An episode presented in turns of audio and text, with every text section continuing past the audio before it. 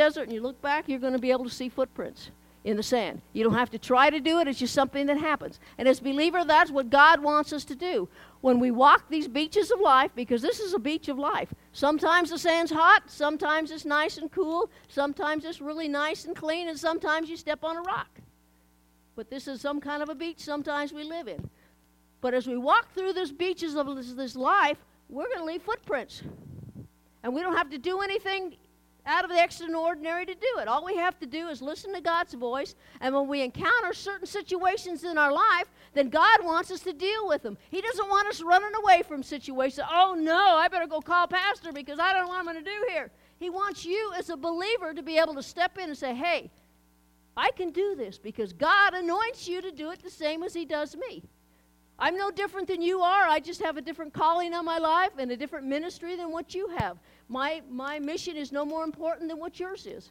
And God's going to hold me accountable to what I've done according to his will. If I fulfilled the calling in my in, his, in my life that he wants me to do. That's what he wants me to do. And you may have you have a different calling. But God wants you to fulfill that calling. But no matter what calling you have in your life, you're going to run, run around situations that you're going to have to deal with as a Christian. If somebody comes up to you that... that is sick, God expects you to pray for him. That's, that's what God wants you to do. And he said, hey, it didn't say, this verse, that the pa- signs will follow the pastor. Didn't say signs will follow the deacons. Doesn't say that. It says signs will follow believers. So the only requirement to fulfill this verse is to be a believer. That's it. And when you believe, you don't have to worry about the other things, because if I believe in something, I'm going to respond in a way that I know I believe. Just like I've used the example about electrical appliances in your home. If you don't have electricity in your house, you're not going to be able to, you're not going to go in there and plug in appliances and turn them on and expect them to work. You have to be plugged into the power, plugged into electricity. And that's what salvation is for us that believe. It's the plugging in to the, the power, plugging into the electricity, because it isn't us. It isn't us that does these things. It's God who does them through us. Just like the electricity through the plug that you've got through, they're attached to the motor that makes it work. It isn't the machine itself. It's useless. Without electricity, those things are just pr- things that are pretty to look at. And they're useless, even though they cost a lot of money sometimes. But God is the power behind us as believers.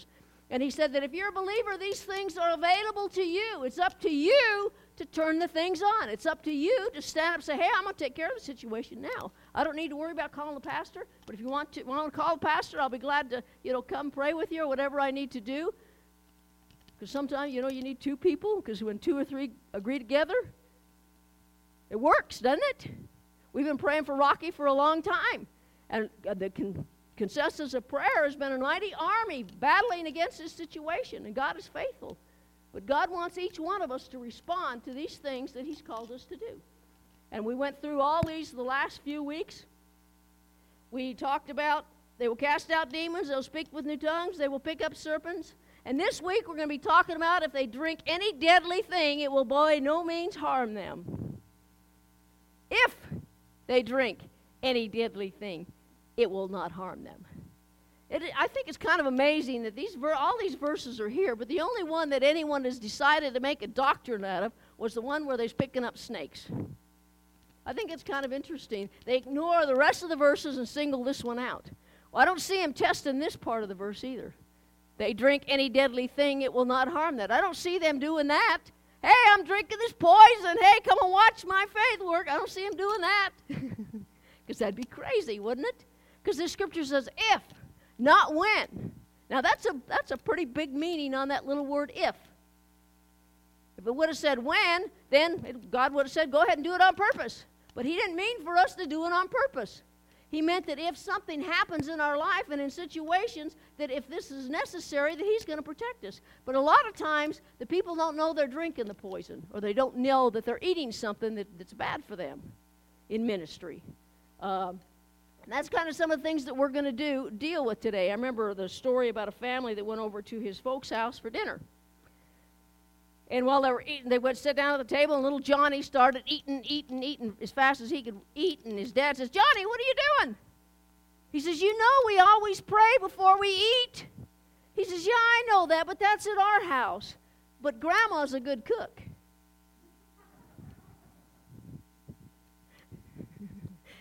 I don't know what the mother thought of that. But that isn't, that isn't what the scripture means. But in the time of Jesus' time, the political powers that be would have loved to have gotten rid of the Christians. Man, they loved to have gotten rid of the, the apostles. If, man, if they could just destroy all the leadership, it would have been a great thing for them. And what better way to destroy them? Because sometimes it's kind of hard, you know. I mean, we talked about Paul this morning, going around and yanking people out of their homes and bringing them to Jerusalem for, for judgment, throwing them into jail and all those kind of things. But poison was so much faster and quicker, and it was easier. It was ready available to people, and they didn't know, didn't leave any signs of who did it. So it was pretty pretty easy to do. So in that day and age, they thought, man, what better way than get, you know, put poison in the apostles' food? We'll get rid of them really quick. So Jesus tells them, it, if these situations happen when you're ministering in my name, and because of my name, people want to kill you by giving you poison, don't worry about it. Don't be hesitant to eat something that's set before you or drink something that's set before you. Go ahead and eat it or drink it, because I'm going to protect you. And none of the disciples or apostles died from poison. So that's kind of an interesting situation there, especially when we realize that Muhammad was killed by poison. Interesting, huh? If he had been a true apostle of God, he would could not have died by it. I thought that was very interesting when I found that out. I've got a little thing here I'm going to read about the history, taken right out of uh, uh, uh, the life of Muhammad by uh, Muslim people wrote this book, so it isn't just me putting stuff in here. It says, Muhammad, in the seventh year of Hijrah, Hijrah, I'm not very good with these names either, so if I stumble over them, that's okay. Uh, by the year A D six twenty-eight, took the city of Khaybar from the Arab Jews and took up residence at the house of Harith, the, the father of Marhab. Man, these people. I wonder, why could they name John and Sally and Joe and whatever? But anyway, took up residence in the Jewish general who had been killed when they took the city by Ali, the son-in-law of Muhammad. Zaynab, the daughter of Harith, was appointed to prepare the prophet's dinner to avenge the death of her people, and her brother put poison in a roasted lamb which was provided for the occasion. Bar- Bar- Bashar, one of his companions, ate too hastily and died on the spot. Whatever po- poison they had, man, that stuff was potent. And Muhammad had only, had only one chewed one mouthful, but had not swallowed it. Perceiving that it was poison, he immediately spat it out, yet he had swallowed enough to start the process. Though he didn't die till about three years later, it was the cause of his death. When the mother of Bashar came to him to see him on his deathbed, he said to her, O mother of Bashar, I now feel the veins of my heart bursting through the poison of that morsel which I ate when thy son at Khaybar, and Abud Fida and Ilaherun and Ebon Ferris, they were uh, Muslim uh, theologians or books writers, whatever they were, said that the prophet acknowledged on his deathbed that the poison that he had taken at Khaybar had tormented, tormented him from that time until then, and everything was done in the beginning to prevent its effects. No matter what they did to try to prevent this poison from killing him, it didn't work. And uh, Al-Qadi and Al-Dhahabi said that when Zaynab was questioned why she did this, she answered, I said in my heart, if he be a king, we shall be be freed from his tyranny, and if he be a prophet, he will easily perceive it and consequently receive no injury. To support his credit as a prophet, he pretended that the lamb spoke to him and said that it was infested with poison, and but he didn't put Zaynab to death because it would nullify his claim to be a prophet. God saw to it that this fact would be acknowledged by the dying breath of Muhammad, and that the several of the most partial Mohammedanian historians corroborate it. So I thought that's kind of interesting. And I don't know why that's the first time I'd ever heard about that. I didn't know that. How many knew that he died of poison? I didn't know that. You see, if he'd have been a true believer and believed in the in the Bible, as God said it was, it wouldn't have killed him. So that's kind of interesting to uh, know. In uh, Second Kings, the fourth chapter, if you want to go there for a quick minute or two, we'll be there. Uh It's interesting that God said he'll protect his people if they're tra- in the course of his ministry. Now, if there, I know that we have a lot of missionaries that eat a lot of strange things if you're on the mission field. You're very familiar with, with strange things that people eat across the world. And some things, they don't ask what it is. They just eat it. And it's some of it's probably not pretty. I've heard a lot of stories of missionaries when they've come returned from the field about some of the things that they've eaten and how hard it was to eat them, eat that stuff. And they didn't have to worry because God said, I'll protect you. You're out here doing my work, and these things, I'm going to protect you. So they had held on to that promise. And we can hold on to that promise today, too. In Second Kings, the fourth chapter, verse thirty-eight, and it says, And Elijah returned to Gilgal, and there was a famine in the land. Now the sons of the prophet were sitting before him, and he said to his servant, Put on the large pot and boil stew for the sons of the prophet. So they went out into the field to gather herbs and found a wild vine and gathered from it a lap full of wild gourds and came and sliced them into the pot of stew, though they did not know what they were. Then they served it to the men to eat. Now it happened as they were eating the stew that they cried out and said, O man of God, there is death in the pot. And they could not eat it. So it said, Then bring some flour. And he put it into the pot and said, Serve it to the people that they might eat. And there was nothing harmful in the pot. Now this was a bunch of school of the prophets. There was a place where they studied under Elijah to be able to, to be able to minister as prophets. And um, they ate this stuff, and they didn't know what it was. They didn't intend on going out there and picking up poison stuff just to test their faith, because God doesn't want us testing our faith by eating stuff we shouldn't be eating. Now, if I know I'm allergic to peanuts, I'm not going to be eating peanuts and say, God, protect me. That'd be crazy. God says he will protect us, but we're not supposed to tempt God. Don't tempt God. He said, test and test me and see that I won't, you know, if you're faithful to me and see that I won't pour you out a blessing, but don't tempt me. Don't tempt God. That's crazy, because we're gonna, you'll end up in trouble if you do.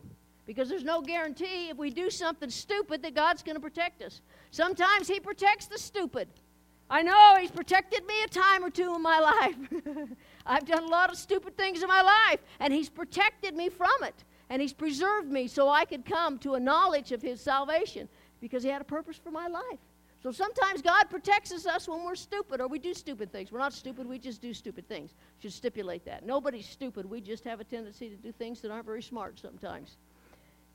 But they didn't eat this stuff to prove their faith.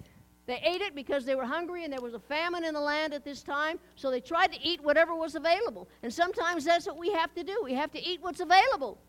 That's what missionaries do on the field. They have to eat whatever's available because sometimes food isn't plentiful. And so they were eating this stuff and they picked it up because they needed something to eat. They were hungry. And so they ate it. They didn't eat it knowing it was poison. They ate it ate it because they were hungry. And when you're hungry, you'll have a tendency to eat things you won't eat other, other times in your life. And I hope I never get hungry enough to eat bugs. I mean, John the Baptist can have those locusts and honey, but I'll take a steak any day. Hamburger, hot dog, anything. Don't oh. So I'm hoping we never reach that, that point. But they ate whatever was available, and be, and it was a choice was bad. It was a bad choice. And so Elijah, they came to the man of God, and Elijah threw some flour in it. Now, the flour had no uh, had no medicinal purposes in it. You can't just put flour in something, and it's going to get rid of the poison. It wasn't that. It was just the, the obedience of Elijah to do what God told him to do. And then that was what caused it to get rid of the poison in the stew. It wasn't the flour. It wasn't the flour any more than it's the anointing oil that we use when we pray for somebody that has a need. It isn't, there's no power in the anointing oil. There's no power in anything that we can do like that. And there was no power in the flour. It was in the obedience of Elijah and telling them what to do. And when they were obedient to do what God had told him to do, then that's where the power was at. And Elijah was a Holy Spirit-filled man of God. He's, he was just like we are today. Elijah had no more power in the Old Testament than we do in the New Testament. The Old Testament, only certain people were singled out to be able to, to be anointed with the Holy Spirit. But in the New Testament, every one of us can have that same anointing that Elijah had.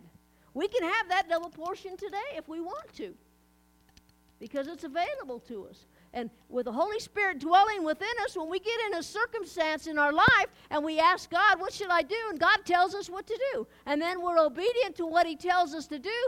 Then that's where the power is, because God flows through us in what we do. And that's what happened in this situation. So that's just one um, example of how poison was treated in the Old Testament. Now, I know that um, when I fix dinner, Randy has to eat everything that I fix because he says it's hazardous waste and he throws it away. Because he used to be an environmentalist. So he can't throw it away, he has to eat it. So anyway, that's just... A I do remember one time, though, where I accidentally drank some bleach. I was cleaning this one house. I'd ripped, we'd, we'd um, gotten into a different house, and they'd had a lot of animals. And sometimes you know what happens when people have a lot of animals. And so I ripped out all the carpeting, and I thought, man, I'd rather have these, this floor, wooden floor with uh, whatever than I would have in the, the, the residue from these animals. So I ripped it out, and I'd been out in all day dumping bleach all over the floor, trying to get all the, the smell out of the uh, out of the flooring because all that stuff seeks down into wood. And I remember I was sitting there, and I had a glass of water here, and I had a thing of bleach. I don't know why I put the bleach in a cup. I guess, see, that's one of those things that you have sometimes. And so I just picked up, and I was tired, and I just reached over and I grabbed that bleach, and I... I knew instantly it wasn't something I wanted to drink. And I spit that stuff out, and I I did everything. But I didn't go around panic. I says, God, your word says. You know? And as you can see, I'm still here. So those are those the scriptures for those times when we accidentally do things or something accidentally happens to us. If, if, not when, if, of course for me it was when. If those kind of things happen, then we have this scripture that we can lean on. Sometimes if you're out in the middle of nowhere and something happens to you, you're not going to be able to get to a hospital on time. So it's either trust God or die. You quote this scripture to God and say, God, this is what your word says. You don't have anything to lose. Those are the times that this, this scripture comes into play. Now in Numbers, the fifth chapter, if you want to go there, we're going to read some scriptures there. And I think that this has a lot of insight into this verse also, that maybe you don't even know these verses are even in the Bible. But they're there, and there's some interesting verses, and it's going to be a, long, a lot of scriptures. We're going to read like eighteen verses here. Numbers, the fifth chapter. And I know a lot of people think, oh, not the Old, not the Old Testament. There's so much stuff in that Old Testament. I hate them. I don't like the laws. I don't like that Leviticus and Numbers and Deuteronomy stuff, because all it is is just laws and rules and regulations and all kinds of stuff that I don't like to be dealing with. Well, sometimes you can get a little bit of insight into some of these laws and things that are going on that we can bring forward to today and get some insight out of it. And that's what I want to look at today, in uh, starting with verse eleven. And the Lord said to Moses, give the following instructions to the people of Israel. Suppose a man's wife goes astray, and she is unfaithful to her husband and has sex with another man, but neither her husband nor anyone else knows about it. She has defiled herself, even though where there was no witness, and she was caught in the act, and she was not caught in the act. If her husband becomes jealous and is suspicious of his wife and needs to know whether or not she has defiled herself, the husband must bring his wife to the priest. He must also bring an offering of two quarts of barley flour to present it on her behalf.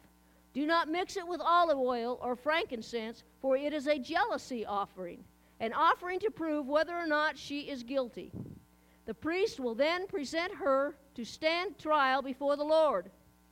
He must take some holy water in a clay jar and pour it into dust he has taken from the tabernacle floor. You know, somehow I always thought there'd never be any dust on the tabernacle floor, did you? So if the tabernacle floor gets dirty, as holy as that place was, then hey, you know, it's okay if I have some dust in the corner. Dwayne and them was moving the couch out over here. I told them, I said, don't move that couch out. You'll see where my husband missed cleaning. So anyway, uh, when the priest had presented the woman before the Lord, he must unbind her hair and place it in her hands, and place in her hands the offering of proof. The jealousy offering determine determine whether her husband's suspicions are justified. The person, the priest will stand before her holding the jar of bitter water that brings a curse to those who are guilty. The priest will then put the woman under an oath and say to her, if no other man has had sex with you and you have not gone astray and defiled yourself while under your husband's authority, May you be immune from the effects of this bitter water that brings your husband, that brings on the curse. But if you have gone astray by being unfaithful to your husband, having defiled yourself by having sex with another man, at this point the priest must put the woman under oath by saying, may the people know that the Lord's curse is upon you when he makes you infertile, causing your womb to shrivel and your abdomen to swell. Now may this water that brings the curse enter your body and cause your abdomen to swell and your womb to be shriveled. And the woman will be required to say, yes, let it be so. And the priest will write these curses on a piece of leather and wash them off into the bitter waters. He will make the woman drink the bitter water and br- that brings on the curse. When the woman ends, it, when the water enters her body, it will cause bitter suffering if she is guilty. The priest will take the jealousy offering from the woman's hand, lift it up before the Lord, and carry it to the altar. He will take a handful of flour as a token of, as a token portion and burn it on the altar, and he will require the woman to drink the water. If she has defiled herself by being unfaithful to her husband, the water will bring that brings on the curse will cause bitter suffering. Her abdomen will swell and shrivel and shrink, and her name will become a curse among her people. But if she has not defiled herself and is pure, then she will be unharmed and will still be able to have children. This is the ritual for dealing with suspicion. If a woman goes astray and defiles herself under her husband's authority. It's kind of an interesting thing. During this period of time, this is when the Shekinah glory of God dwelled in the tabernacle and in the temple. So, but in this time frame, a period of time, they had what they called a, a test by trial or a test by ordeal, where if you were accused of something, they would throw, you know, tell you you had to walk through fire, and if you made it through the fire, you'd be innocent. Or they'd throw you into a fast-moving river that would, you know, you'd probably drown in. Say, if you survive, then you're innocent. That'd be a terrible thing. Or they had all kinds of different things that they that they had that people did. Test by ordeal, to check, test your innocence. And if you died, then you was guilty. So it was an easy test. If you died, hey, you was guilty and you deserved what happened. You deserved to die. But see, God didn't want any part of that. God didn't want any part of that as far as innocence was concerned. God wanted to determine the innocence for himself. And he did it in a way that if you were innocent, you were not harmed. But if you weren't innocent, then this this test or this thing that he made you do would prove the, prove your guilt. Now, if this woman, now it says a woman, but you know how the Old Testament is. I'll get. I'll, I'll, I'll include all of us in it in a minute here. But this woman, if she admitted her guilt, if she confessed her guilt, then she wouldn't have to drink this stuff, and she wouldn't be killed. Her husband would divorce her, and she would just live in shame for the rest of her life. But she would still be alive. So, most of them, if they were guilty, they would confess that they confess their guilt. But if they didn't confess their guilt, thinking, you know, this thing isn't going to work. After all, it's just some little water that I'm drinking with a little bit of dust in, a little dirt, never hurt anybody. I know, because I remember when I was a kid, I used to eat it with a spoon. Go out there with your kids, and they're making mud piles. It's okay, but when they start eating them, that's when you start getting concerned. So a little dirt don't hurt you. And what they would do is they'd write the curse that he would write about what the, he was, she was accused of, and she'd, he'd write this on something, and he'd pour water on it, and he'd scrape it. Scrape, scrape it off of the leather until all the letters was gone into this water and stir it up and mix it and make her drink it. And if she didn't want to drink it, she was forced to drink it. It wasn't an option. They were going to make her drink that stuff. And then the God would judge them. If they were guilty, God would judge them. God is the one that we need to have judge us, not man. Sometimes we can't see innocence or guilt. But see, in this old, in the Old Testament, you have to have two witnesses before anybody could be condemned. Wouldn't matter how much proof you had if you only had one witness. You had to have two. So sometimes a lot of people got off scot-free for things that they did. Well, God didn't like people to get away with stuff sometimes, so he provided a way to be able to find out. And he'd be the one to judge, and he knew whether or not people was guilty or not. So when they drank this, as soon as they drank this, if they were guilty, they would immediately get sick. Immediately they would get sick. And then they would eventually, their, their bellies would swell, and eventually they would die.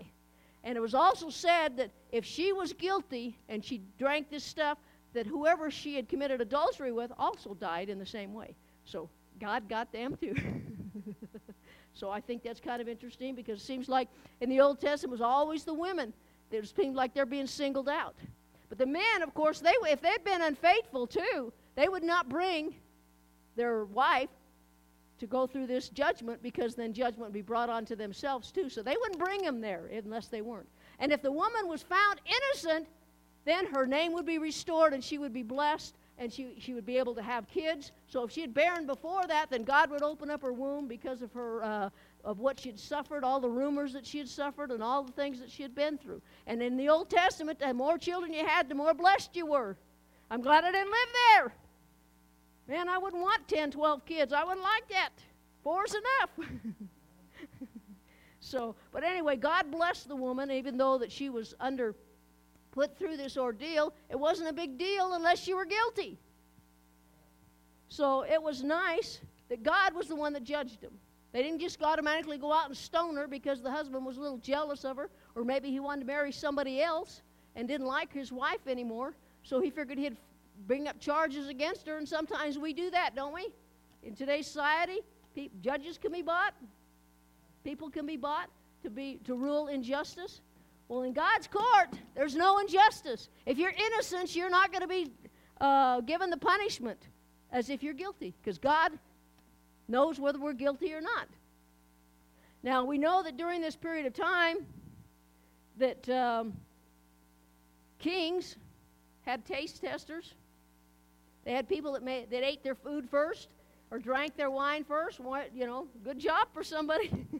Maybe it didn't last very long, but and if you died, then the king would know, hey, I'm not eating that stuff. Forget that. Because the poisons, evidently the poisons they used back then were pretty powerful stuff. That it wasn't, you know, you'd just eat that stuff and, you know, within a short period of time, you'd die. There's a quick-acting poison. Today we have more sophisticated po- uh, poisons because they do autopsies to find out what killed people if they die suddenly like that. And we even had an autopsy done on our dog when, when she died uh, from, and she to find out that she was poisoned because, uh, and it was really hard. I'm glad I didn't have to preach this sermon last week. It would have been a lot harder than today. But they know when something has killed somebody with poison, so they can test that today. So, but back then, hey, you want to get rid of somebody? Hey, just give them poison. Invite them over, be friendly to them, give them a little bit of poison. You're, they'll die right before your eyes, really fast. So, now, I said all that to get us a new meaning for this word, verse, because, see, all of us stand before God guilty, aren't we? We're guilty. But God has provided us with an antidote. Jesus died on the cross to remove the curse or the penalty of our guilt. And so if, when God required this test of us, we won't die. Because he's provided the antidote, and that's Christ dying on a cross. So we don't have to worry about it. We don't have to worry about God's judgment at the end of, de- end of time to be judged, because we're going to be found innocent because of the antidote. If you can get an antidote to a poison, it won't kill you. And Christ is the antidote that we have in our lives to be able to know that we aren't going to be found guilty, even though we are guilty. So if we'd have been living in, you know, if this would have happened to, in today's time frame, I could have just go to the cross and say, Father, I ask Christ to forgive me by his blood. Forgive me for this. Forgive me for what I have done. And then go and drink these bitter herbs. It wouldn't affect me because I would be found innocent because the guilt would be gone. And that's what happens in the New Testament. Because God finds us innocent even though we're guilty. And that's the greatest part of, of this verse. So it not only deals with the poisons that happens in this world, but sin is a poison. And sin will kill us. Without God, sin will kill us. And eventually it'll kill everybody. Everybody's going to die. Why? Because the curse of sin. Sure, Jesus died on a cross, but we're still under the curse of death in this physical world. But see, you can either die twice or you can die once. As Christians, we only have to die once unless the Lord comes and raptures us out of here, and then we don't have to die then either. But we don't have to worry about because the curse has been removed, so we don't have to worry about any deadly effects of our sin, because God has found us innocent. And when we stand before the judgment seat of Christ and he says, hey, why should I let you into heaven? All we can say is because of the cross. Because Jesus died on a cross for my sin. I am innocent. I am covered with his righteousness. I don't have to worry about anything because of his death. I am set free. I have, I'm just as if I'd never sinned, no matter what it is. Because God can't see through the blood of Jesus. God can see through anything but the blood of Jesus. Besides that, the blood of Jesus eliminates the sin. It isn't like it covers it in the Old Testament. You just paint your house. Sometimes, you know, when you're when people are trying to sell it, they give it a new, fresh looking paint job to make it look better than it is. But underneath it, it's still rotting away. Still don't look very good. That's what happened in the Old Testament, was they just covered it. They just put a whitewash over sin for another year. They were the nation was good for another year because they just covered it with the blood. But in the New Testament, it isn't covered anymore. It's eliminated and it's gone, and we're covered with the righteousness of God through Christ Jesus. So when God looks at us, he sees Jesus, and he sees us pure, and he sees us clean. But we don't have to worry about the curse. So we don't have to worry about eating, drinking anything deadly because God's going to take care of us. We don't have to go out of our way to prove our faith, and we go over to somebody's house, and, and they say, hey, I've got some poison here. You want to test your faith? Let's have a faith testing party here. It's easier to test your faith with poison than it is trying to find a snake. See, we had all these times. Look at the history of America. We have the Dave, Dave Jones, Jim Jones, or whatever it was. He had all those people drink poison. And they knew, well, I don't know whether they knew they were drinking poison or not. They probably did. I don't know. It's gotten hard. They all died, so we don't really know. We just have an opinion about whether they did or not. But see, if they'd been believers, they wouldn't have, they wouldn't have been harmed. Of course, they wouldn't have followed him either. Jim Jones or Koresh, whoever they are. Because they don't have to worry about drinking stuff. Because we're not going to go out of our way to do things. Because God's going to protect us from those kind of things. And there's another poison we have to deal with in our society. And it's not something that we drink. It's something that's worse, and that's doctrine. Any doctrine that says, if you join my church, you're going to be saved, that's poison. That's poison. And they got all kinds of weird stuff out here in the world that we need to be protected from. We need an antidote from these poisons. And the antidote is right here. If we get this into our hearts, this is the antidote for bad doctrine. This is the antidote from things that we need don't have to that we have to worry about in society. We don't have to worry about because somebody's got a charismatic personality that people are following him like crazy when we have this. Because this is our antidote. And when we have enough of this antidote in us and we hear all this false doctrine or we hear all these things, we don't have to worry about it because this, we're not going to perish.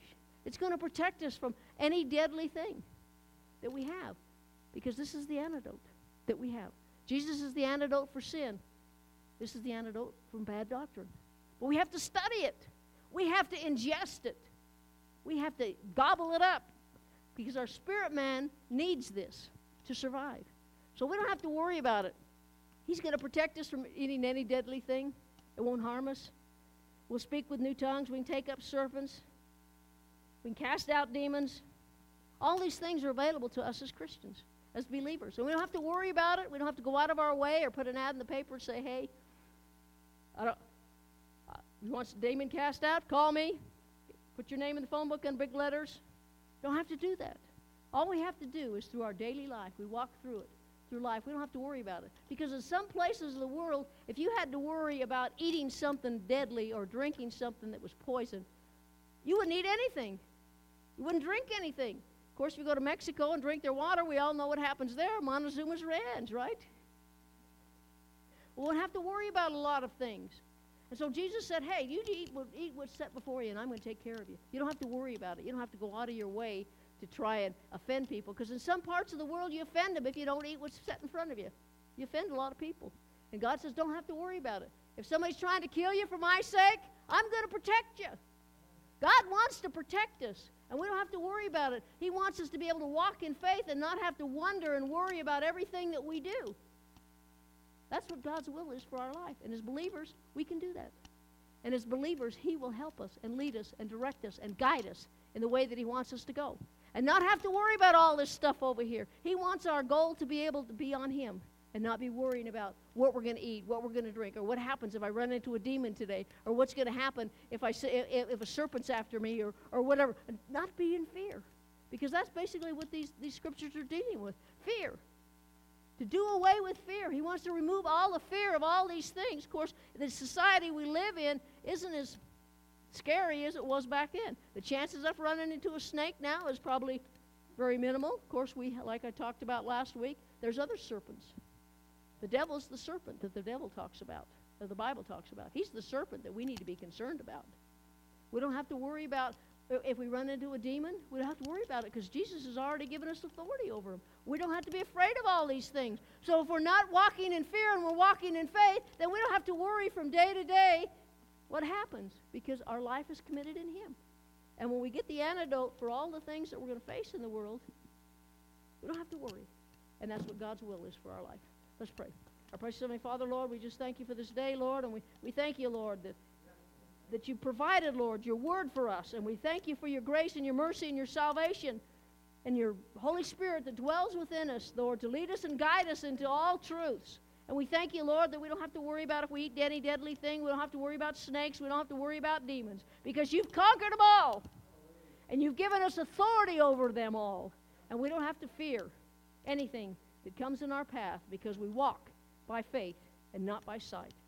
And we thank you for that, Lord, in Jesus' name. Are you here this morning and maybe you don't know God? Because all these things, you have nothing to look forward to if you haven't accepted Christ as your Savior. If you're not a believer, you can't claim any promise in here. You can't claim a promise of God hearing your prayer. You can't claim a promise of uh, of anything. And you, you'll be walking in fear, especially in the economy we live in today. Without God, all we're doing is walking in fear, and we don't know what's going to happen tomorrow. We don't have to fear the economy. We don't have to fear anything if we walk in Christ. And that's what these verses give us power and authority over. Not just these individual things, but everything in general. Because Christ is our authority. Christ is our power. Are you here this morning? You don't know Christ? If you're here, let me see your hand. Because today's a good day to meet him. It's a good day to meet Jesus. And you don't have to walk in fear, and you can walk in faith. Anyone here this morning? Okay. Anybody here this morning say, I've been walking in fear? And I don't want to walk in fear. I don't want to be concerned about the economy. I don't want to be concerned about what's going to happen tomorrow or today. I just want to be able to trust God, because I have been fearful. Is that you? You haven't? Is that you this morning? If that's you, let me see your hand. We'll pray for you. Okay.